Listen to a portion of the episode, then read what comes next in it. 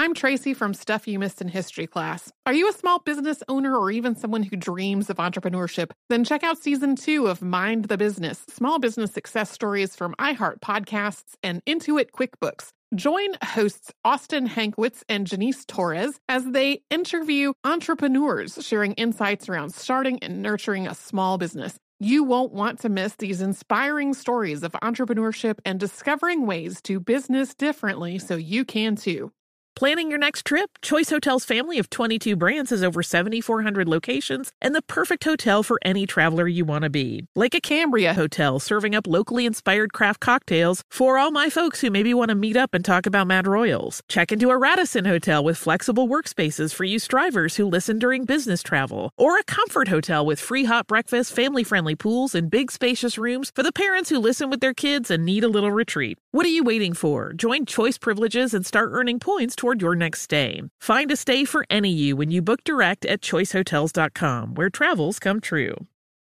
Looking to part ways with complicated, expensive, and uncertain shipping? Then give your business the edge it needs with USPS Ground Advantage shipping from the United States Postal Service. Keep everything simple with clear upfront pricing and no unexpected surcharges. Keep things affordable with some of the lowest prices out there. And keep it all reliable with on-time ground shipments. It's time to turn shipping to your advantage. Learn how at USPS.com slash advantage. USPS Ground Advantage. Simple, affordable, reliable. Welcome to Stuff You Missed in History class, a production of iHeartRadio.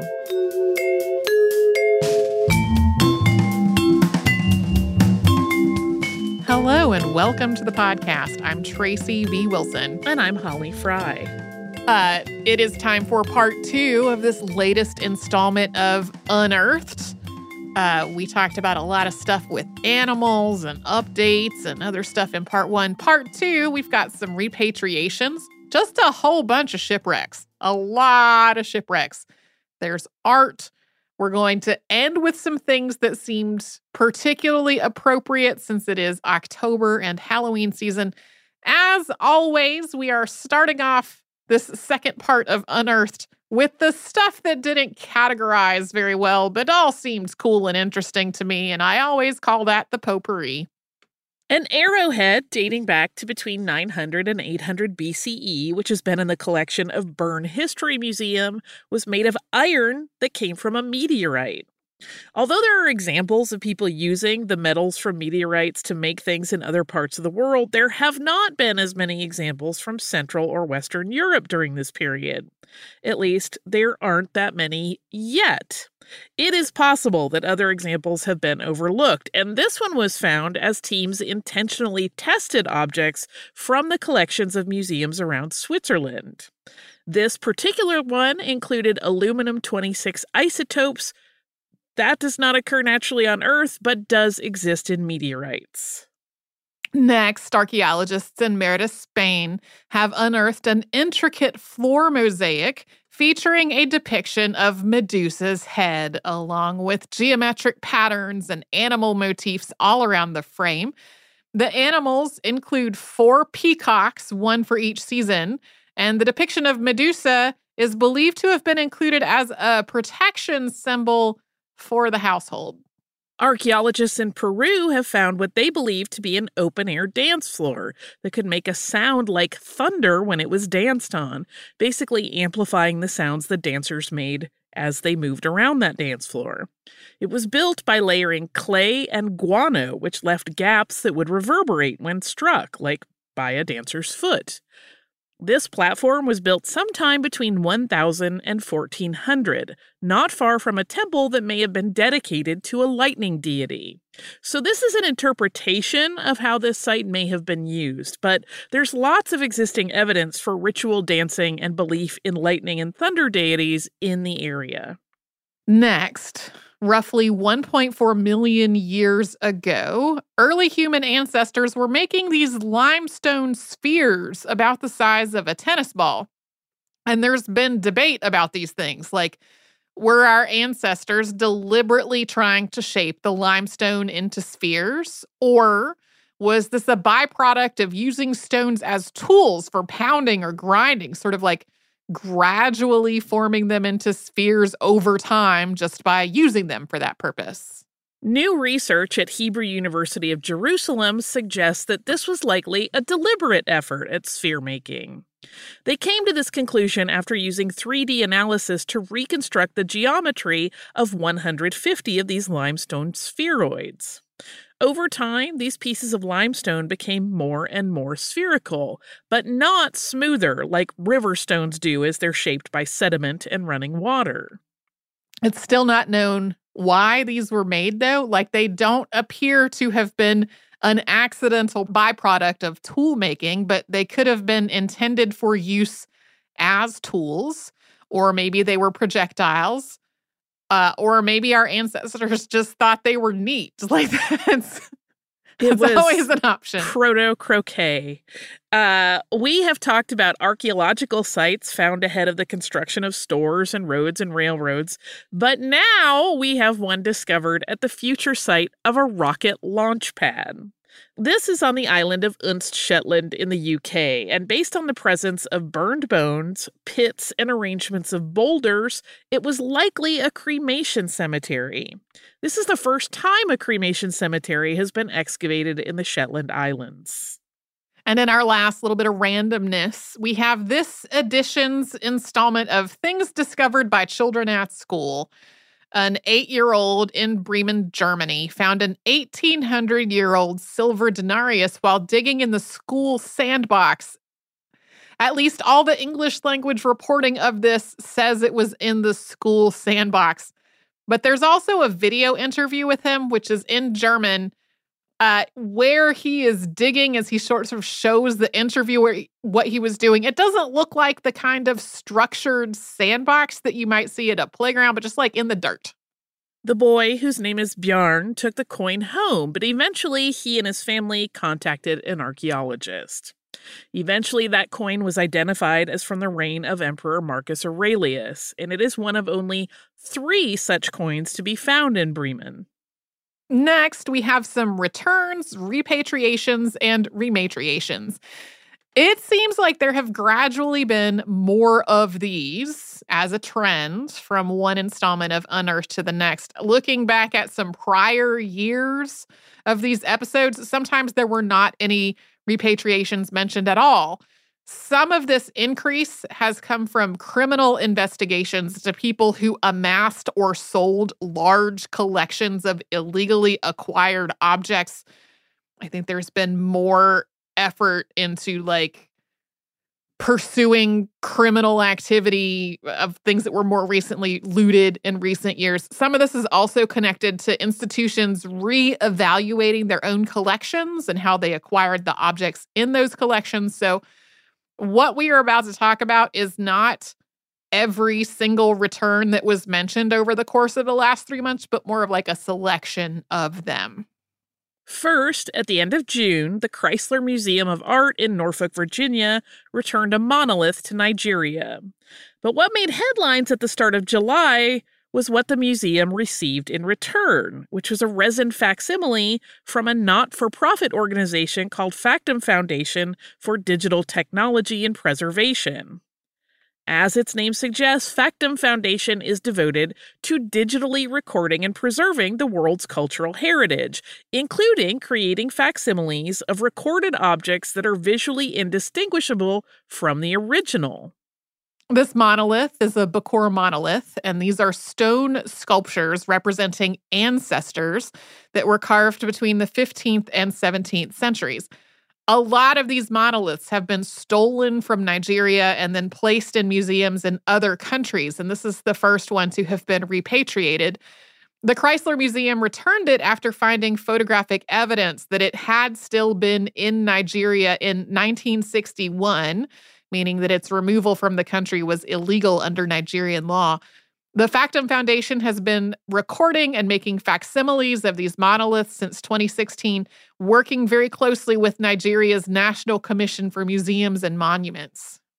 The Netherlands has repatriated more than 475 objects to Sri Lanka and Indonesia, including the first ever repatriations from the Rijksmuseum, where six of the objects were being held. Many of these items were taken to the Netherlands while these regions were under Dutch colonial authority. This is part of an ongoing effort to return objects that were taken from former colonies when they were under Dutch control. In March, a woman in England sold the contents of her garden shed to a salvage company, and among the items in the shed were two stone statues. The salvage company decided to research those statues before selling them, and they turned out to be two 10th century stone idols of female deities that had been stolen from a temple in India. That theft happened sometime between 1979 and 1982. Both of these statues have now been returned to India. They will likely be placed in the National Museum in New Delhi, where two other statues from the same temple currently are as I understand it, like all of the statues from this temple were stolen and it's not realistic to try to like return them to that original site. So they're going to the museum. The University of Manchester is returning 174 items to the Aboriginal and Ndiljakwa community of Groote Eylandt off the northern coast of Australia.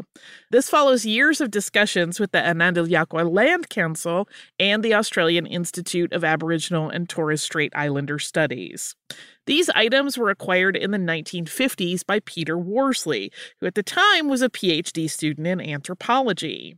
He bought or traded for these items while building relationships with the local people, and Anindilyakwa representatives have said people may not have understood that, from Worsley's point of view, he was acquiring them permanently. This return took place at Manchester Museum, but it followed a three year process in which representatives from the museum had traveled to Groote Eylandt to speak with the Anindilyakwa people there. Australian National University is repatriating an amphora to Italy, one depicting Heracles and a lion that's been a key part of the university's collection. The university bought this amphora in 1984 in what's been described as a good faith purchase from Sotheby's. But eventually, Italian authorities notified the university that the amphora was connected to an art dealer who had been selling illegally acquired art. An investigation into the rest of the collection found other pieces that had also been illegally removed from Italy, so plans are being made to return those as well. While the university and the Italian government are expected to finalize an agreement for the return of this amphora by the end of the year, the plan is for it to remain at Australian National University for four years for research and teaching purposes before it actually goes back. And lastly, the National Museum of Scotland has returned a totem pole that was stolen from the Nisga'a First Nation in the 19th century. An anthropologist and museum curator named Marius Barbeau had been taking pictures of culturally and historically interesting objects around Canada and sending those pictures to museums around the world. The National Museum of Scotland, then known as the Royal Scottish Museum, offered to pay Barbeau for the pole, and while most of the local people were away hunting or fishing, he cut it down and removed it from the area by raft. These totem poles are regarded as living beings, so this was particularly egregious. Last August, a delegation traveled to Scotland to ask for the pole's return, and plans were underway to return it by December of 2022. About 400 people attended a welcoming ceremony at the end of September of this year. This totem pole is now in the Nisga'a Nation at the Nisga'a Museum, and its former space in the National Museum of Scotland is going to remain empty, sort of as a starting point for conversations about how this totem pole was stolen and why it was returned. We're going to get to shipwrecks next, Tracy. We are. We're going to take a quick break first, though. Okay. I'm Tracy V. Wilson from Stuff You Missed in History class. Did you know small businesses make up 99.9% of all businesses in the United States? The world is powered by entrepreneurs, and if you're a small business owner or even someone dreaming of starting your own business, then you'll want to check out season two of Mind the Business Small Business Success Stories from Ruby Studio, from iHeartMedia, and Intuit QuickBooks. And every episode, hosts Austin Hankwitz and Janice Torres talk to entrepreneurs about how they've grown from the lessons of launching and nurturing a small business and how they have found success being their own boss. From the excitement of first starting out to finding the right tools and resources to process invoices and payments like QuickBooks Money, you won't want to miss these inspiring stories of entrepreneurship and discovering ways to business differently so you can too. And if you're a small business owner or even someone dreaming of starting your own business, then you'll want to check out season two of Mind the Business Small Business Success Stories from Ruby Studio, from iHeartMedia, and Intuit QuickBooks.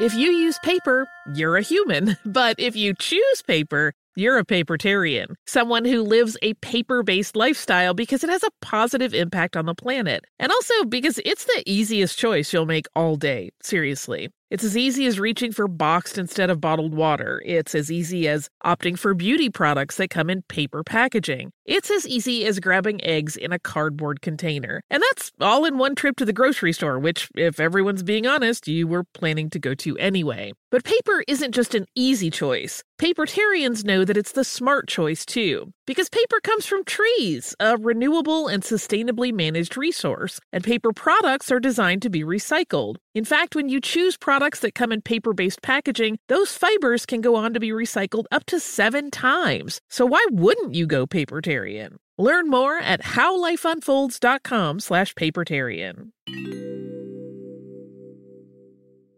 Me.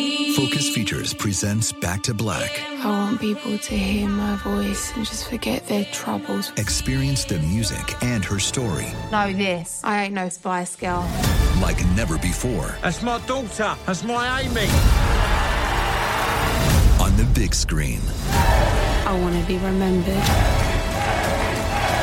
for just being me. Amy Winehouse, Back to Black, directed by Sam Taylor Johnson. Rated R, under 17, not a minute without parent. Only in theaters May 17th.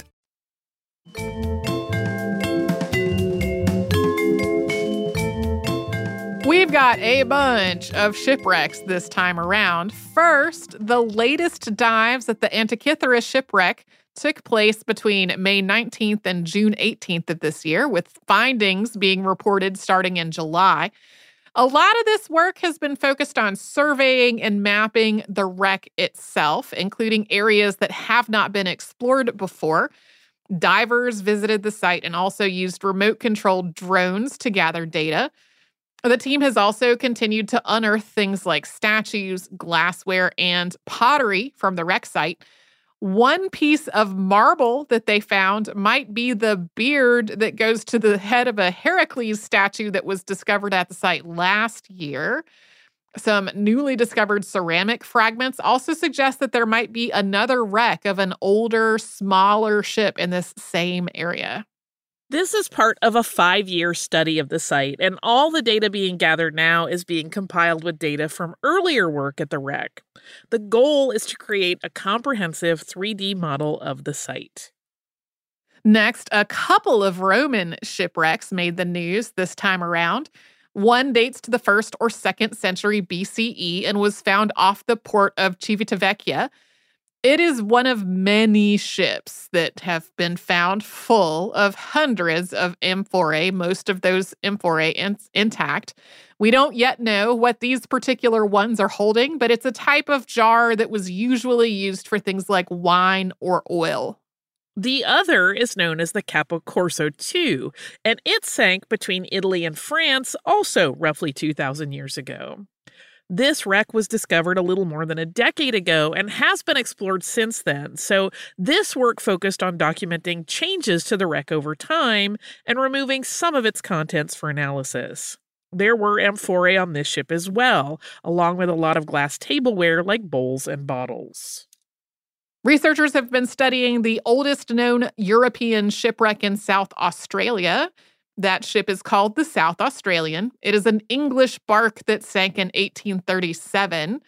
The wreck was found in 2018, but then the COVID 19 pandemic delayed plans to send people to study it. Although this ship was originally a packet ship and it carried about 80 people to the Australian colony, it mostly worked as part of the whaling industry. It basically functioned as a platform for removing the blubber from harpooned whales. Work at this wreck is ongoing, and it's historically and archaeologically important in several ways, including the vessel's overall age, the fact that it was one of the earlier ships to bring colonists to Australia, and its function as part of the shore based whaling industry. It's also one of only two English packet ships to go through this kind of archaeological study. Next, divers in the St. Lawrence River spotted what turned out to be the compass platform from the deck of the Empress of Ireland. That is a wreck we have gotten requests to cover on the show. We have not yet done an episode on that, so maybe this discovery will bump that up the list. The sinking of the Empress of Ireland has been described as the worst peacetime maritime disaster in Canadian history more than a thousand people died after the Empress of Ireland collided with another ship in May of 1914. The Compass platform had been removed from the wreck in the 1990s and then dropped back into the water while it was being brought back to shore. Efforts to find it at the time were unsuccessful. If you're like, didn't didn't they look very hard? The river right there is really wide. it was an immense amount of river bottom to try to search. The divers who spotted this thought that it might be just an upside down table, and photos made their way to maritime historian David St. Pierre, who had been studying the Empress of Ireland for 30 years and immediately realized what it was. After a two year search, maritime historians have found the largely intact wreck of the Trinidad, which sank about 10 miles away from Algoma, Wisconsin on Lake Michigan. The Trinidad was used to carry coal, iron, and grain across the lake, although apparently its owners did not keep up with its maintenance and repairs very well. It had been leaky for years when it started seriously taking on water in May of 1881. Its crew decided to abandon ship and escaped in a small boat, although a dog who was on board sadly did not survive. This wreck was spotted using sonar scans, and then there was a thorough survey. Apart from the masts and rigging having fallen, this ship is largely intact. Like when you look at images of it, it just looks kind of like a boat sitting there on the floor. Uh, this includes the crew's personal effects all still being in place, and dishes are still stacked in the cabinets. No fish stole them. Uh, next, a piece of wood bought at a garage sale has been identified as coming from the USS Maine. It had been donated to the Pascack Historical Society in New Jersey, but there were no clear records about where it had come from. Staff had doubts about whether it was authentic or not. The word purported was even on the sign, identifying it in the museum's display. Retired history teacher Christopher Kirsting decided to see if he could figure out the truth, and his search wound up involving a curator at Arlington National Cemetery, which is home to the USS Maine Memorial, and a retired Navy captain and USS Maine expert named Steve Whitaker, Whitaker examined the wood and the paint flecks and compared those to historical records, and then compared the wood itself to photos of the Maine as it was being salvaged. This piece of wood was a match for a spar that had been cut from the mast during salvage operations. The spar was returned to the Historical Society, which then gave it to Arlington National Cemetery, seeing that as a more appropriate home for the artifact. In September, Ocean Exploration Trust's expedition vehicle Nautilus took an expedition to Papahanaumokuakea Marine National Monument to study three historically significant shipwrecks from the Battle of Midway. There was the Yorktown, which was an American ship, and two Japanese vessels, the Akagi and the Kaga. All three of these were aircraft carriers. Remotely operated vehicles were used to take high resolution photos and videos of all three of the wrecks. This work was done in collaboration with the National Oceanic and Atmospheric Administration, which manages the National Monument and was part of a greater effort to study the area and guide decisions into how the monument should be managed and conserved. The Akagi's location was determined during a mapping survey in 2019. But this expedition was the first time that anybody has actually seen it with their eyes since it sank. And it was this was also the first real-time look at the Yorktown. There were more than 100 experts on hand watching the footage as it was being recorded to both offer interpretations of what they were seeing and to guide where the vehicles and the expedition should go from there. So, this next discovery isn't a shipwreck, but it came from one. Back in 2001, a recreational scuba diver off the coast of Sweden found a metal object that turned out to be a muzzle loading shipboard cannon. The wreck it came from has not been found, but research published in August suggests that this may be the oldest European cannon ever found. This comes thanks to a piece of cloth that was stuck in the powder chamber, probably left over from the last charge loaded into it. That cloth dates back to the 14th century, which makes this the oldest shipboard cannon discovered to date.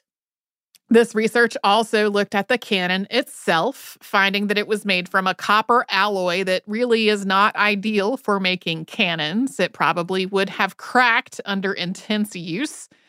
Uh, in one of my favorite quotes I read, this entire unearthed research, in the words of Stefan von Arbin, maritime archaeologist at the University of Gothenburg, quote, clearly, the person who cast the cannon did not have the necessary knowledge and understanding of the properties of various copper alloys.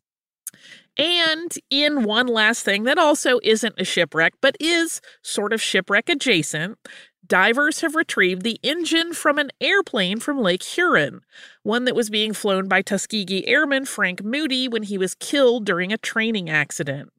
One of the machine guns malfunctioned and damaged the plane's propeller, and that is what caused the crash. Although Moody's body washed ashore a few months after his death, the wreckage of the plane was not found until 2014. The retrieval of the engine is part of an ongoing effort to bring all of the wreckage up from the floor of the lake. And this has been a years long process since pieces of this plane are scattered over about a half a mile. The engine and the other parts of the plane will eventually be on display at the Tuskegee Airmen National Historical Museum in Detroit. To have another quick break and then talk about art. I'm Tracy V. Wilson from Stuff You Missed in History class. Did you know small businesses make up 99.9% of all businesses in the United States? The world is powered by entrepreneurs, and if you're a small business owner or even someone dreaming of starting your own business, then you'll want to check out season two of Mind the Business Small Business Success Stories from Ruby Studio, from iHeartMedia, and Intuit QuickBooks. And every episode, hosts Austin Hankwitz and Janice Torres talk to entrepreneurs about how they've grown from the lessons of launching and nurturing a small business and how they have found success being their own boss. From the excitement of first starting out to finding the right tools and resources to process invoices and payments like QuickBooks Money, you won't want to miss these inspiring stories of entrepreneurship and discovering ways to business differently so you can too. And if you're a small business owner or even someone dreaming of starting your own business, then you'll want to check out season two of Mind the Business Small Business Success Stories from Ruby Studio, from iHeartMedia, and Intuit QuickBooks. If you use paper, you're a human. But if you choose paper, you're a papertarian, someone who lives a paper based lifestyle because it has a positive impact on the planet. And also because it's the easiest choice you'll make all day. Seriously. It's as easy as reaching for boxed instead of bottled water. It's as easy as opting for beauty products that come in paper packaging. It's as easy as grabbing eggs in a cardboard container. And that's all in one trip to the grocery store, which, if everyone's being honest, you were planning to go to anyway. But paper isn't just an easy choice. Papertarians know that it's the smart choice too, because paper comes from trees, a renewable and sustainably managed resource, and paper products are designed to be recycled. In fact, when you choose products that come in paper based packaging, those fibers can go on to be recycled up to seven times. So why wouldn't you go papertarian? Learn more at howlifeunfolds.com slash papertarian. Me. Focus Features presents Back to Black. I want people to hear my voice and just forget their troubles. Experience the music and her story Know this. I ain't no Spice Girl. like never before That's my daughter. That's my Amy. on the big screen. I want to be remembered for just being me. Amy Winehouse, Back to Black, directed by Sam Taylor Johnson. Rated R, under 17, not a minute without parent. Only in theaters May 17th.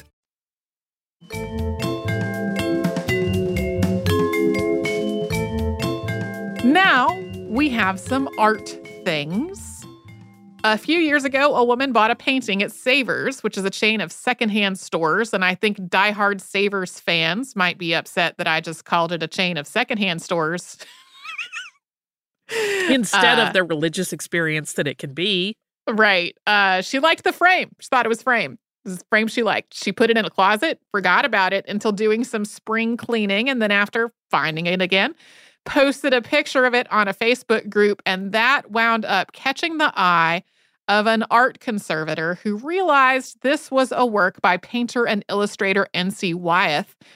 This was one of four possible cover designs for the cover of Helen Hunt Jackson's novel Ramona that novel came out in 1884, and that painting and that frame were bought at Savers for $4. But the painting, once it was recognized, sold at auction in September for $191,000. Next, excavations at the ancient city of Amastris on the Black Sea have found an almost complete life size statue of a water nymph, assuming that water nymphs are the same size as people uh, dating back to about the second century.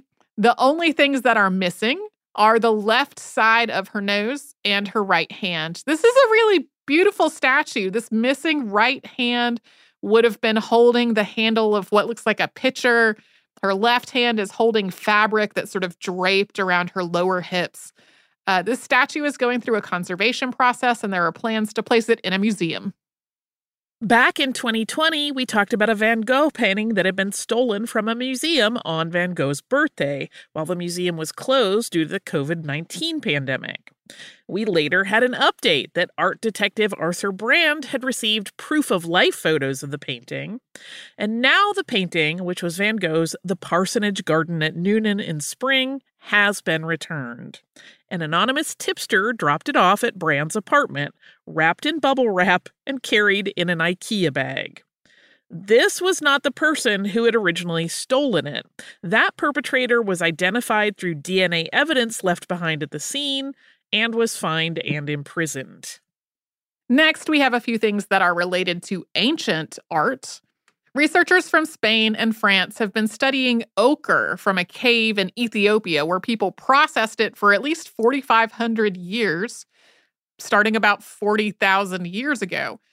Ochre is a name for mineral pigments, usually in tones of red and yellow, and historically it's been used for a lot of different purposes, including making art and bodily adornment. This research has documented how people processing ochre in the cave gradually modified their tools and techniques. During the earlier period that the cave was in use, people seem to have sought out the highest quality raw materials that they could find, but over time transitioned to lower quality materials that were more readily available in their local environment, and then adjusted their techniques to compensate for that difference. This is the only site discovered so far that has preserved such a long time span of continuous ochre production. So it's the first time researchers have really been able to study this kind of progression. Next, a cave in Spain known as Cova Dones, which was already well known to locals and hikers, has been discovered to contain more than a hundred ancient paintings and engravings. The first discovery of artwork in this cave was actually made in 2021, but the findings weren't announced until this year. This artwork is at least 24,000 years old, with at least 19 different types of animals depicted. Researchers have described this find as particularly significant due to the number of images, the variety of techniques used to make them, and the fact that many of them were made using clay rather than ochre or another mineral pigment. People basically got red clay off the cave floor and used it to paint with their hands and fingers, and there are not many surviving examples of Paleolithic artwork that was made this way. And in our last art find, researchers in Namibia have worked with indigenous tracking experts to examine engravings of human and animal tracks in rock art in the Doro Nawas Mountains. And they found that these engravings of these tracks were just incredibly precise and detailed. They analyzed 513 engravings, and the indigenous expert said they could identify a specific species, a sex, and an age group for more than 90% of the engraved prints. So these seem like very detailed, actual engravings of prints that people would see, not as like geometric patterns, which is how they had sort of been classified previously. So, with all of that information, some clear patterns emerged.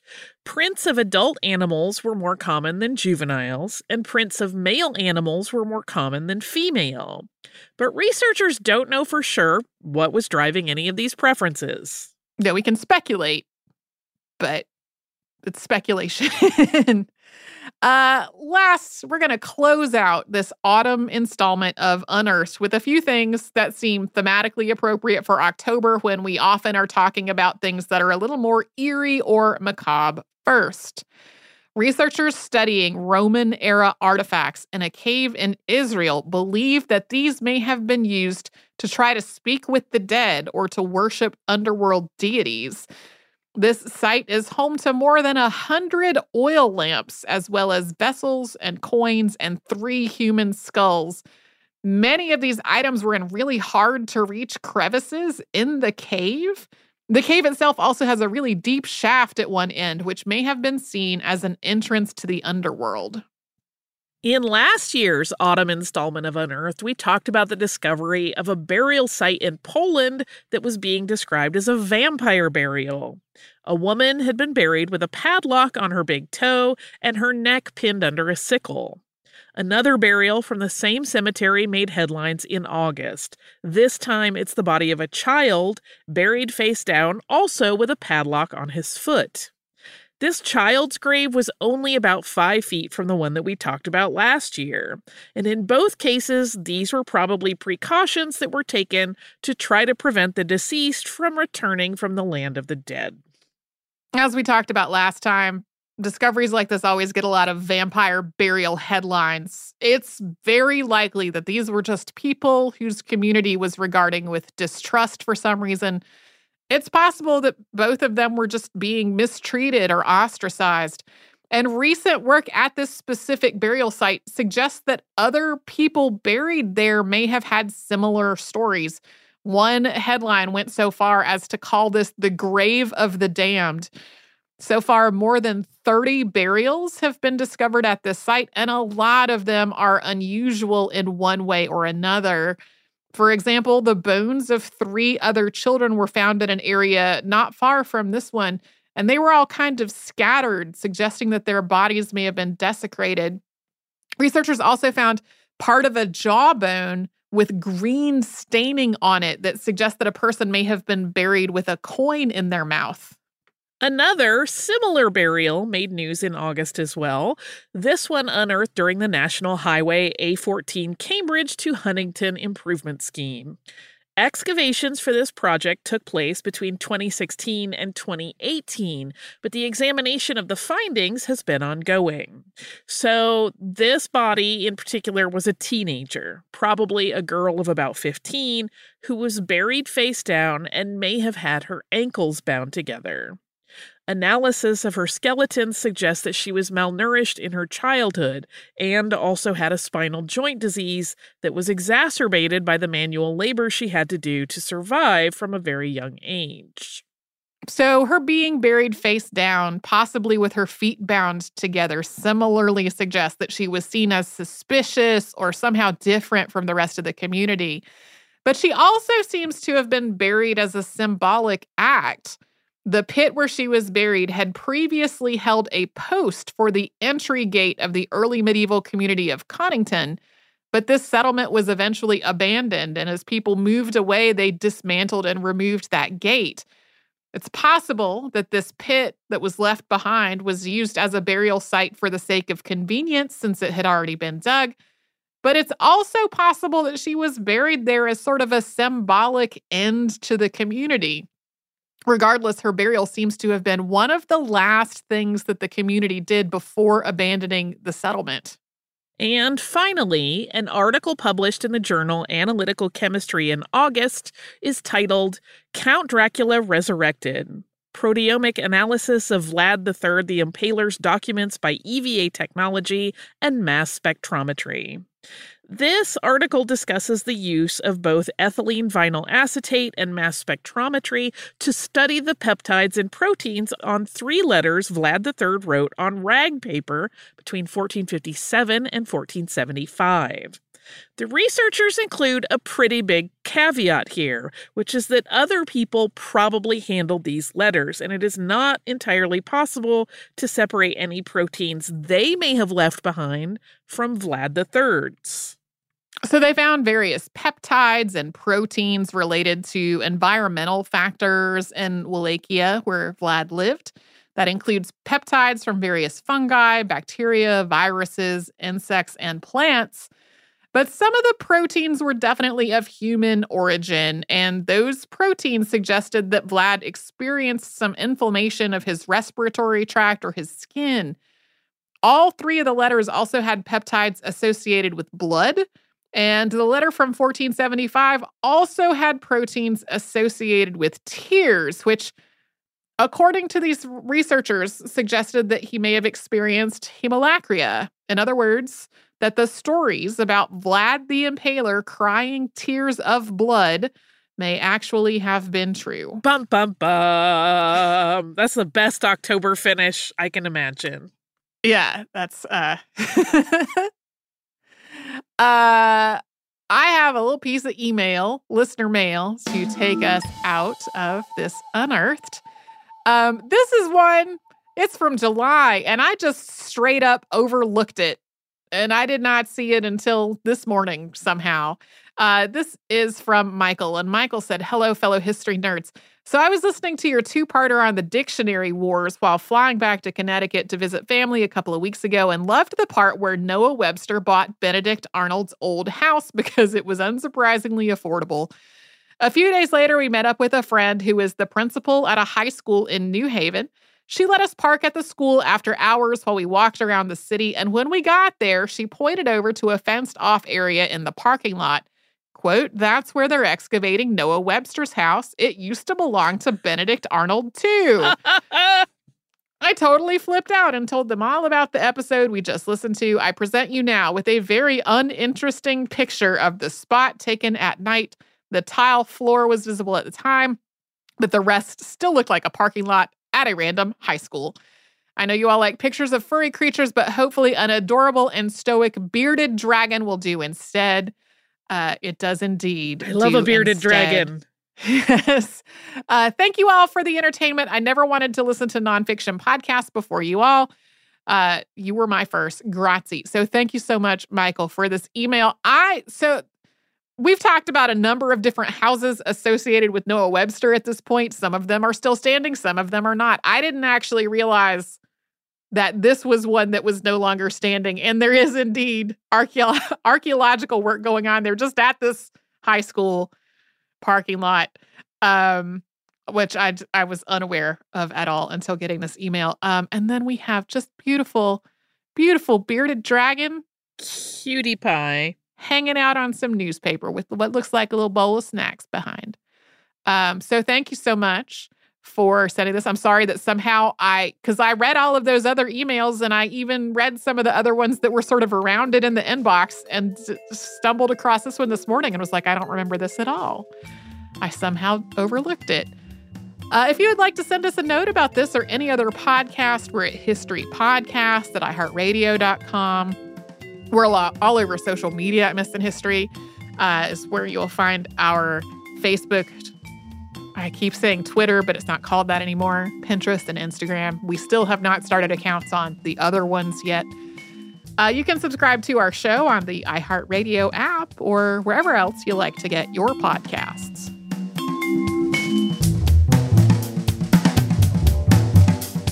Stuff You Missed in History Class is a production of iHeartRadio. For more podcasts from iHeartRadio, visit the iHeartRadio app, Apple Podcasts, or wherever you listen to your favorite shows.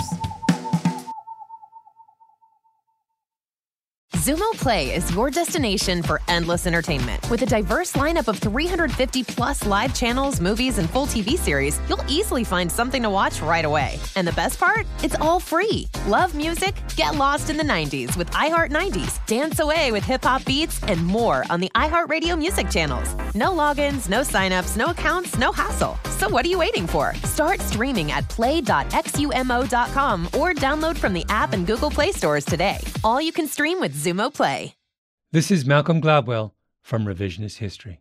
eBay Motors is here for the ride. With some elbow grease, fresh installs, and a whole lot of love, you transformed 100,000 miles and a body full of rust into a drive that's all your own. Brake kits, LED headlights, whatever you need, eBay Motors has it. And with eBay Guaranteed Fit, it's guaranteed to fit your ride the first time, every time, or your money back. Plus, at these prices, you're burning rubber, not cash. Keep your ride or die alive at ebaymotors.com. Eligible items only, exclusions apply. Asking the right questions can greatly impact your future, especially when it comes to your finances. So, if you're looking for a financial advisor you can trust, certified financial planner professionals are committed to acting in your best interest. That's why it's got to be a CFP. Find your CFP professional at letsmakeaplan.org.